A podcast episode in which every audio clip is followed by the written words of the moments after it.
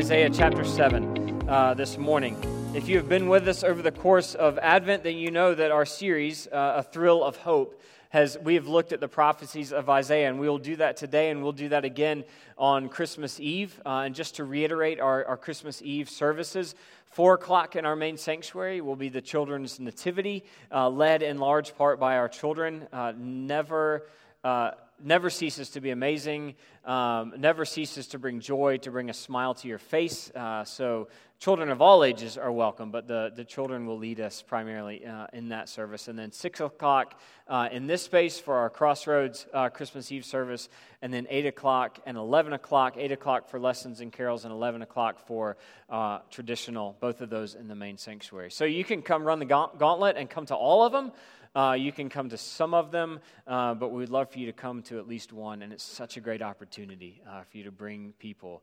Um, people are hungry, uh, friends, for something to hope in.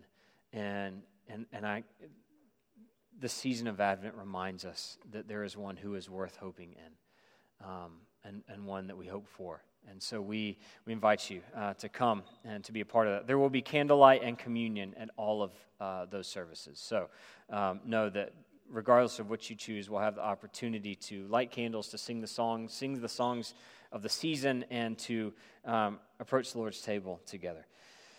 Isaiah chapter 7, if you would, in honor of the reading of God's word, please stand with me. We'll begin in verse 10. Again, the Lord spoke to Ahaz, Ask the Lord your God for a sign, whether in the deepest depths or in the highest heights. But Ahaz said, I will not ask. I will not put the Lord to the test. Then Isaiah said, Hear now, you house of David. Is it not enough to try the patience of humans? Will you try the patience of my God also? Therefore, the Lord himself will give you a sign. The virgin will conceive and give birth to a son, and, we, and will call him Emmanuel. He will be eating curds and honey when he knows enough to reject the wrong and choose the right. For before the boy knows enough to reject the wrong and choose the right, the land of the two kings you dread will be laid waste.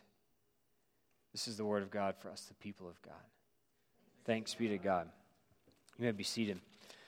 So, rightly, in this time of year, when we hear this word, as Matthew picks this up in his gospel, we hear a word of hope. Maybe this is familiar to you from Matthew chapter 1. I'm going to read beginning with verse 18. This is how the birth of Jesus the Messiah came about. His mother Mary was pledged to be married to Joseph, but before they came together, she was found to be pregnant through the Holy Spirit because Joseph, her husband, was faithful to the law and yet did not want to expose her to public disgrace. He had in mind to divorce her quietly. But after he had considered this, an angel, angel of the Lord, that's a messenger of the Lord, appeared to him in a dream and said, Joseph, son of David, do not be afraid to take Mary home as your wife, because what is conceived in her is from the Holy Spirit. She will give birth to a son, and you are to give him the name Jesus because he will save his people from their sins. And then Matthew interjects this in verse 22 All this took place to fulfill what the Lord had said through the prophet, that's the prophet Isaiah. Verse 23 The virgin will conceive and give birth to a son, and they will call him Emmanuel, which means God with us. When Joseph woke up, he did what the angel of the Lord had commanded him and took Mary home to be his wife. So when we hear that promise of Emmanuel, God with us, we often hear it in Matthew's gospel. We often hear it in the context of um, the, the, the birth story of Jesus. And, and we know that Matthew, uh, if, if, you remember, the Gospels were, were written to the early church. This is sometime after Jesus' resurrection and after the church is born in Jerusalem as a result of the coming of the Holy Spirit, which Jesus promised to his disciples. Um, after his resurrection, he revealed himself to them and said, Wait in Jerusalem for the gift that I've promised you and, and the gift of the Holy Spirit comes, and they are empowered and they are inspired, and, and the, the church is born because um, this crowd that is gathered there uh, to celebrate Pentecost comes at the sound of, of the rushing wind and, and the speaking of tongues, and, and they're hearing the word of God proclaimed in their own language. And, and Peter, inspired by the Holy Spirit, stands up and proclaims the gospel of Jesus, proclaims the good news, roots that in a larger story, and, and it says that people are cut to the heart, and they say, What must we do to be saved, and 3,000 um, come to put their faith in Jesus um, on, on that, that, that first proclamation uh, of, of the gospel following the, the gift of the Holy Spirit in Pentecost. So, Church is thriving in Jerusalem. They're gathering together in the temple courts. They're meeting in homes. They're ordering their lives under the proclamation of the word. That should be a challenge to us. They're ordering their lives under the proclamation of the word. They're breaking bread together. They're celebrating in homes the gift of fellowship and the gift of community. They're celebrating the Lord's Supper together. God is doing wondrous signs among them, and, and it seems like all is going well until persecution breaks out against the believers because they are be- becoming a nuisance, they are becoming a problem. And, and as persecution breaks out, and, and Saul, who will later be called Paul after his conversion, um, Paul is, is right there in the middle of it. Persecution breaks out, and everyone except for the apostles scatter. They go back to their own homes, and what do they take with them? The gospel right? And that's how the gospel begins to spread. Something that man intended to put a stop to this was like was like jet fuel on this little flame that had that had sprung up in jerusalem. So why do i say that? Because as the the story got further away from the source as those who took the message with them took it back to their own communities like any good, you've heard me say this before, but like any good game of telephone, the further from the source you get, the more twisted the message becomes. And even if it's a little bit different than what was what initially happened and what was originally told, then it changes the message enough to change the message.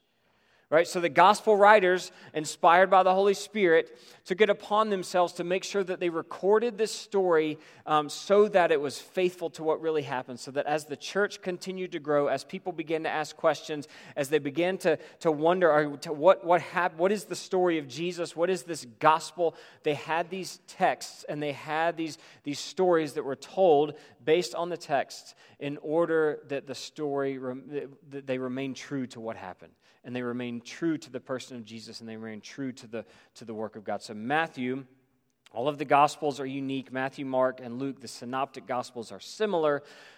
All of the Gospels are unique. Um, the, Matthew does something a little bit different than Mark and Luke in that Matthew really places an emphasis on this kingdom that has come with the birth of Jesus. And he does so because he wants the people of God to understand that this is a part of a much bigger story. This isn't just an isolated event. This wasn't just a child born to a virgin in this small little corner of the world, but this is there's something much larger going on. So if you look at the way that Matthew begins his gospel, Matthew chapter 1, this is the genealogy of Jesus, the Messiah, the son of David, the son of Abraham. Abraham was the father of Isaac, Isaac the father of Jacob, Jacob the father of Judah and his brothers, and so on and so forth. So, beginning with the, the promise given to Abraham, if we go back to Genesis 12, when God calls Abram, he was called at that time, when God calls Abram, who is advanced in years, married to Sarai, um, who, will, who will later come to be known as Sarah, who is also advanced in years and have, have not been able to have children, God comes and says, I'm going to make you the father of a nation. What an outrageous promise. And yet, a barren womb and the advancement of years did not stop God from accomplishing and from fulfilling and making that promise that was given uh, a, yes and amen in, in the life of Abraham and Sarah, but tells him, I'm going to make you the father of a nation, and then tells him, through you, I'm going to bless the world. Right? So Matthew is going all the way back to this promise that was given hundreds of years before, generations before, through Abraham. Through what God is going to do, the entire world will be blessed. And you trace from there all the way down to Jesus. Right? And, and in order to, to further situate, situate this as, as the fulfillment of a promise that God made, you see here, and again, this is in reflection. Matthew is at, this is after the fact. It's not Matthew's not he's not there at the birth of Jesus taking notes like a good reporter interviewing Mary, interviewing Joseph, like, okay, how, how does it feel now? How do you think it feels? Like I'm about to give birth to a baby. Like it's, it's a bit uncomfortable, Matthew. How does it feel? And, we could say the same for Luke, the doctor, the one who is, you know, he's, he's um, incredibly detailed in his gospel account. But this is in reflection at the inspiration of the Holy Spirit. Matthew is able to point to the birth of this child, this baby, Jesus, as being the fulfillment of another promise that was give, given. The promise that we just read in Isaiah chapter 7. A virgin will conceive and will be with child, and he will be given the name Emmanuel, which means God with us. Right? And, and for us in this season of Advent, we hear that promise as being so full of hope as we should.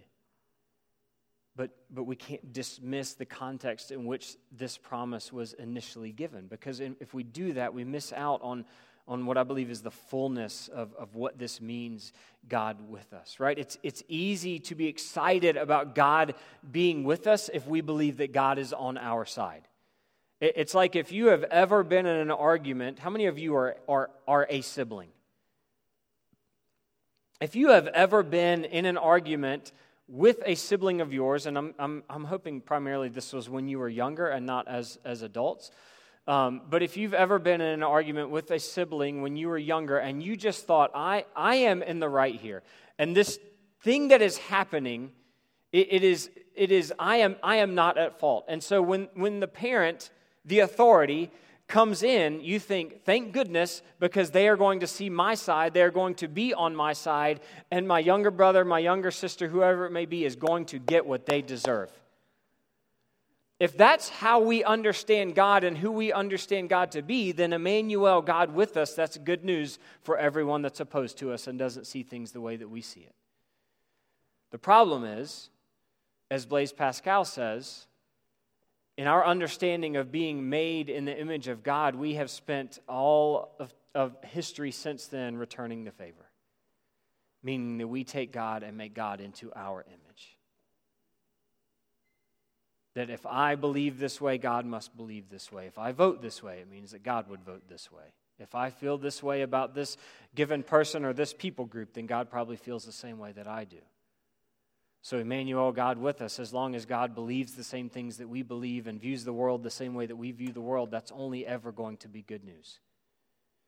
And yet, the context in which this was spoken from God through the prophet Isaiah to King Ahaz, we will find that this is not necessarily good news, that this might have stung more than a little bit, and yet, as difficult as that may have been for Ahaz to hear, it is still ultimately good news. Think of it this way C.S. Lewis, in uh, an Advent uh, devotional that, that I've been reading, there's a quote from C.S. Lewis in it. And C.S. Lewis says this Supposing you had before you a manuscript or some great work, either a symphony or a novel. Then there comes to you a person saying, Here is a new bit of the manuscript that I found. It is the central passage of that symphony, or the central chapter of that novel. The text is incomplete without it. I have got the missing passage, which is really the center of the whole work. The only thing you could do would be to put this new piece of the manuscript in that central position and then see how it reflected on the whole of the rest of the work if it constantly brought out new meanings from the whole of the rest of the work, if it made you notice things in the rest of the work you had not noticed before, then think, then I think you would decide that it was authentic. On the other hand, if it failed to do that, then however attractive it was in itself, you would reject it. Now, what is the missing chapter in this case? The chapter which Christians are offering the story of the incarnation, the story of a descent and resurrection. That is for us the missing piece. That is for us the piece that is central to the whole, our whole understanding of who God is and what it means to be his people. Our whole understanding of, as Paul writes in the beginning of Ephesians, in Ephesians chapter 1, that God decided ahead of time, that was in God's heart to adopt us as his sons and daughters, to adopt us as his children, not because we've earned it, not because we deserve it, but because God and his, has his heart for us is one in which he longs for us to know the fullness of life with him. How does understanding the central piece, God with us, change the way that we see that? Or, or how does it change the way that we hear uh, these, these words that, that Paul writes in his second letter to the, the church in Corinth? the end of, of chapter 3, verses 17 uh, through 19 where the Spirit of the, I'm paraphrasing here, but where the Spirit of the Lord is, there is freedom and, and there is transformation. That we who with unveiled faces are, are more and more reflecting the likeness of Jesus as we are being transformed into his likeness with ever increasing glory. What does it mean that we are going on to reflect Jesus in this world? That, that, as John Wesley would say, we are being sanctified. We are becoming more like Christ. We are being perfected in our love for God and in our love for one another. How does understanding that central piece, the incarnation, Emmanuel, God with us, change the way that we view and understand all of that? Isaiah chapter 7, I believe, gives us some help. Now, if we were to, to, to back up, which you should when you're reading a passage. Anytime, if you are a devotion, you know, a person who reads devotions and they give you one verse as, as, kind of the key for, for what the, the writer or the author of that devotional says, that's great. Spend time with that verse, memorize it, make it a part of, of, of your mind and heart, but always read what's around it. It's important to understand what is happening outside of an individual verse or outside of just a, a collection of verses. So if we back up to uh, Isaiah chapter 7, verse 1, when Ahaz, son of Jotham, the son of Uzziah, the king of Judah, uh, King Rezin of Aram, and Pekah, son of Remaliah, king of Israel, marched up to fight against Jerusalem, but they could not overpower it. Now the house of David was told, Aram has allied itself with Ephraim, so the hearts of Ahaz and his people were shaken as the trees of the forest were shaken by the wind. All right, so at this time, the kingdom of Israel is divided northern kingdom, southern kingdom. There's this kind of ongoing strife and conflict. And Ahaz gets word from uh, Isaiah. He, he learns that the northern kingdom of Israel has allied with another kingdom, and they are about to march against uh, Judah, the southern kingdom. They are mar- about to march against Ahaz and his people. And so Ahaz and his people naturally are afraid. They are shaken as, as the trees of a forest are, are shaken, and maybe some of you, as winter came in, in what seemed like full force yesterday, you were like, Yeah, I, I, I felt that. I felt shaken to the bone because I was outside uh, in, in the wind. Isaiah comes to Ahaz. Then the Lord said to Isaiah, Go out, you and your son meet Ahaz at the end of the aqueduct of the upper pool on the road to the, to the launderer's field. Say to him, Be careful, keep calm, don't be afraid. What words to hear in the face of a coming threat? Be careful, keep calm, and don't be afraid. Do not lose heart because of these two smoldering stubs of firewood do not lose heart because of these two smoldering stumps of firewood. This is the imagery, this is the, the, the word picture that God has given to Isaiah to take to King Ahaz. And in painting these two kingdoms as smoldering stumps of firewood, he's saying they, they will come to nothing. There's nothing for you to be concerned about. This is not a fire which will consume you. In fact, this is a fire that's on its way out. All that's left are these smoldering ends of, of, of a stick. Isaiah has come to Ahaz at the leading of God to comfort him in the face of disaster. Friends, the season of Advent for us is meant to be a reminder that God has not left us alone. That in the face of turmoil, in the face of disaster, in the face of confusion, like we, um, we talked about last week in our passage, that there is a promise of hope, that there is one who comes and one who seeks to be present in it. So Ahaz is given this encouragement by Isaiah the prophet. if we go back to down to where we picked up, in verse 10, again, the Lord spoke to Ahaz through Isaiah. And he says, Ask the Lord your God for a sign, whether in the deepest depths, or in the highest heights. Ask your God for a sign because the thing that is in Ahaz's heart to do, the reason that Isaiah is sent to Ahaz, is because Ahaz, at the threat of this, the, these coming kingdoms who have united to come against him, Ahaz reaches out to the kingdom of Assyria and says, Hey, could you help us? This is just little Judah here, the southern kingdom of Israel. Could you, if, if we ally with you, if, if we become friends of yours, if, if we align ourselves with you and what you're about, will you help us against this coming threat? And, and in fact, just to show that, that, that we are faithful, just to show that I'm not trying to trick you, I'm, I'm going to give you some of the, the, the, vessels of the, the temple. I'm going to I'm going to give you some of the things that we use in worship. And, and to further show our allegiance, we're going to worship some of the gods that you worship, just so you know that we are, like, we're for you. We are, we are a team. And, and we would look at that and say, why, why in the world would Ahaz choose to do that when Ahaz is given an opportunity to trust in the faithfulness and the strength and the goodness of God? And I believe the moment that we ask that question, we ought to turn the mirror on ourselves and say, Why in the world would we choose to align ourselves with powers of this world?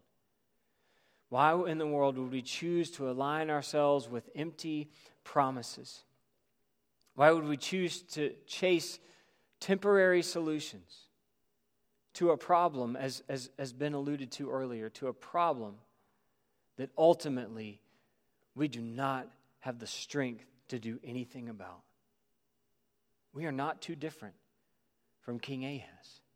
And Isaiah is like pleading with him here. He says, he says, again the Lord spoke to Ahaz, ask the Lord your God for a sign whether in the deepest depths or in the highest heights. Just ask, ask him for anything, any sign. It, it, it reminded me of the, the SNL skit, the, the, the Jeopardy skit, where um, Will Ferrell is playing Alex Trebek, and uh, Norm Macdonald, and probably one of his greatest roles is playing uh, Burt Reynolds. Right? And, and, and Will Ferrell is so fed up. They're, they're in Final Jeopardy. He's so fed up, and he said, For Final Jeopardy, he says, You know what? Forget it. Just write down a number, any number.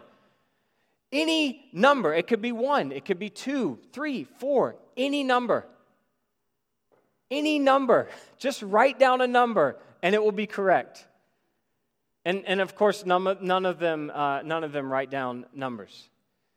Uh, the closest is the number uh, three, uh, and the wager was Texas. So that, that's incorrect. Just anything. So Isaiah is like, just ask for a sign. It doesn't matter how large it is, it doesn't matter how small. Just ask for a sign and give God an opportunity to prove himself that he is going to make good on his word, that this threat that you see will come to nothing. It is an opportunity instead for you to trust the Lord. Just ask for a sign. Ahaz's response. But Ahaz said, I will not ask, I will not put the Lord to the test. That sounds very pious, right? Like that sound, if you go back to Deuteronomy 6, that's where that instruction is given. I will not put the Lord to the test. It also says in Deuteronomy 6 that you will have no idols before me. You shall not worship false gods. And yet, that's what Ahaz is choosing to do by aligning himself and the little southern kingdom of Israel with Assyria. But Ahaz said, I will not ask, I will not put the Lord to the test. When we feel like our way is right. When we maybe have even gone through the motions of asking God for wisdom or discernment on a given thing, and we feel like God is leading us in a certain direction, and yet because we have done the work of taking this thing before the Lord, then, then we feel like the moment that we've made up our mind to do what we wanted to do anyway, then, then, we, then we feel like we have acted faithfully. This is perhaps where Ahaz has been. This is perhaps what he has done. Given an opportunity to trust the Lord and being given, being given the solution. Just ask God for a sign. He's waiting to prove himself to you, to show you that, you can be, that he can be trusted. And Ahaz answers, I won't put God to the test. That is the answer of someone of little faith not someone who is seeking to honor the Lord. It's the answer of someone of little faith who has already made up their mind to do their own thing, who is thinking politically, who is thinking, what is best for me and for my kingdom and for my reign? I will align myself with this greater power, and I will trust that this greater power will see this through.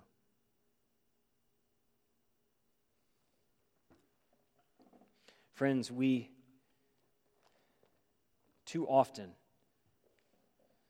if not daily, are tempted to align ourselves with powers of this world. To our, we are given false promises of a hope in the midst of whatever circumstances we are facing. God is waiting. Just trust me in this. Just trust that I am faithful. Just trust that my promises are yes and amen. Just trust that my word is true. Just trust that I'm present with you even when you don't realize it. Just trust that even when you see this threat coming, this potential for life to be, as you know it, to be upended, this potential for things to fall apart, just trust that even when that is knocking on your doorstep or you are living in the midst of it, that I am present with you. And so often, we choose our own way. We choose a path of our own making. We are so uncomfortable with discomfort. We are so uncomfortable with, with pain and with loss and with fear that we choose a path that will help us skirt that issue and get out of whatever mess we're in as quickly as possible.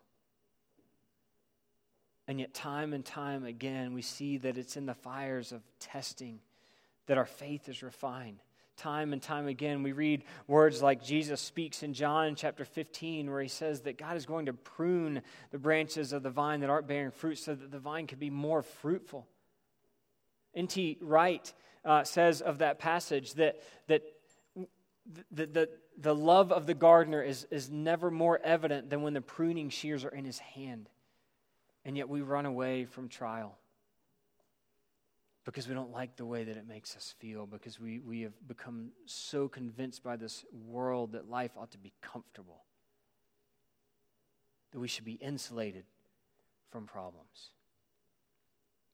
We perhaps are not too different from Ahaz. I will not ask, I will not put the Lord to the test. Then Isaiah said, Hear now, you house of David. Is it not enough to try the patience of humans?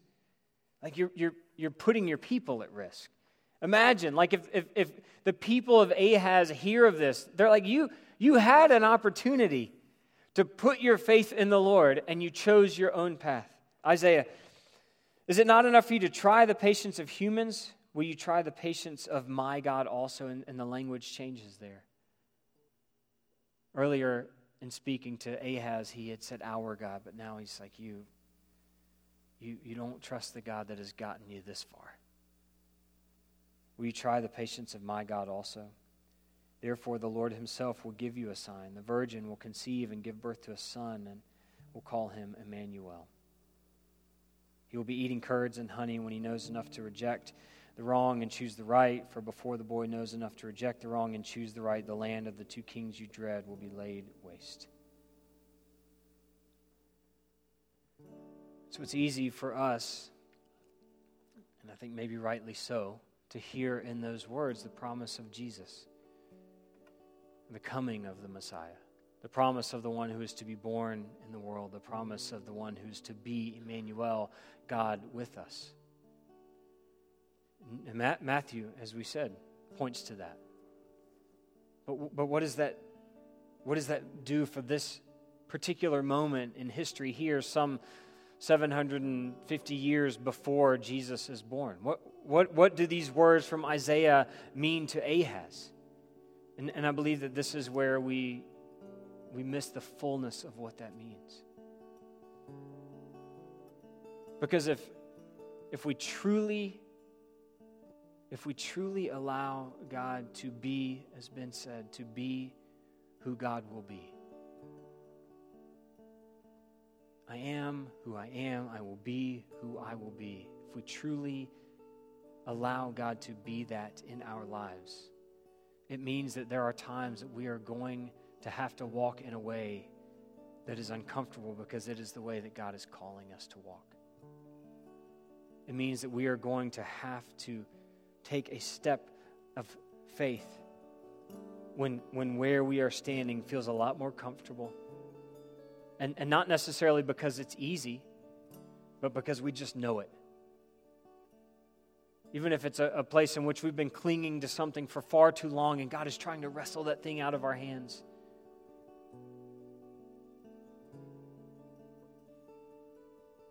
See this reality of Emmanuel, God with us for Ahaz. Yes, ultimately that promise is fulfilled in the person of Jesus, but, but what Isaiah was saying to Ahaz is that there is going to be a child who is born to a woman who is of marrying age.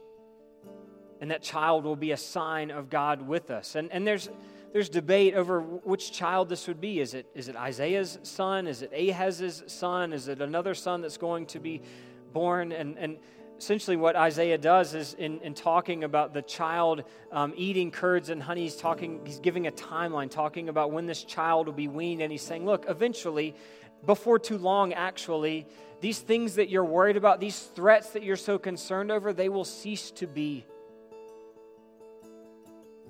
It will be a sign to you that God is with you. It will be a sign to you that God is present. But you know what is also a sign to you? That because you chose not to receive the help that God was offering, because you chose not to trust God in this coming threat, you're going to have to walk through the threat. And that is also going to be a sign of God with you. And, and I think sometimes we're like, wait a second, hold on, how can experiencing the threat of something and having to walk through that? How can experiencing pain of my own making and having to walk through that? How can experiencing the, the you know, my life kind of like the way that I want it to be falling apart? How can how is that an example of God with us?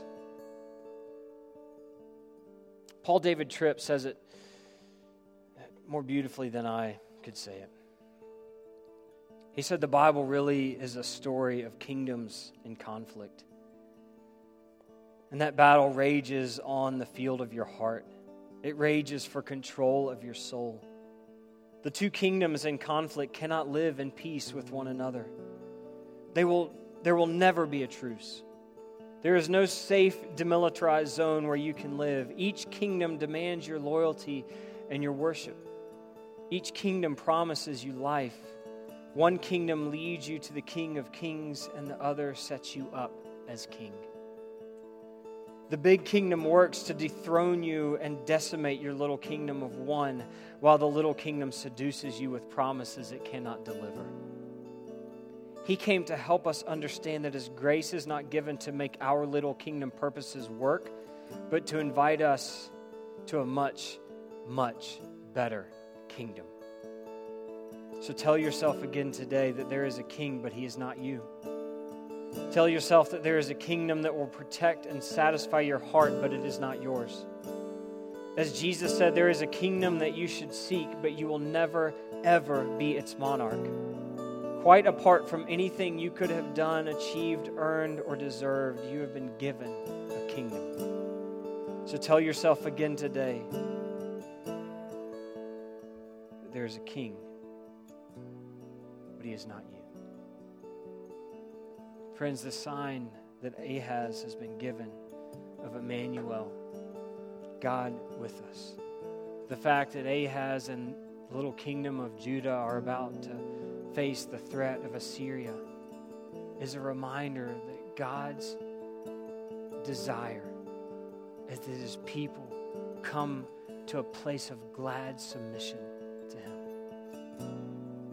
And sometimes God is willing to allow us to exhaust all of our other options and to feel the pain and the sting of that before we are willing, in order to bring us to a place where we are willing to recognize that Emmanuel, God with us, both means decimation for our little kingdoms that we try to set up, and it means hope that there is a king who has come and is coming, that there is one who will overthrow every kingdom of this world and, and yet will choose to enter the world in, in a state of great weakness as a baby, who will be vulnerable, and will, who will have desperate need for the care of his mother.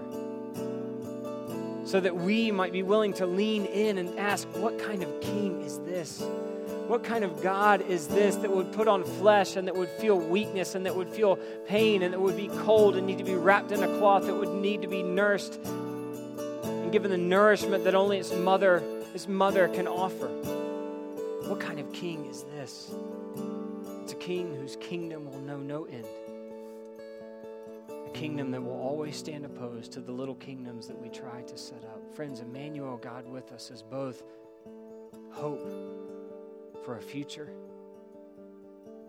and is also a promise that God is willing to deal with us in whatever way necessary to bring us to a place where we experience the fullness of life with Him, but only through surrendering ourselves fully to His goodness, to His purpose, to His plan for us.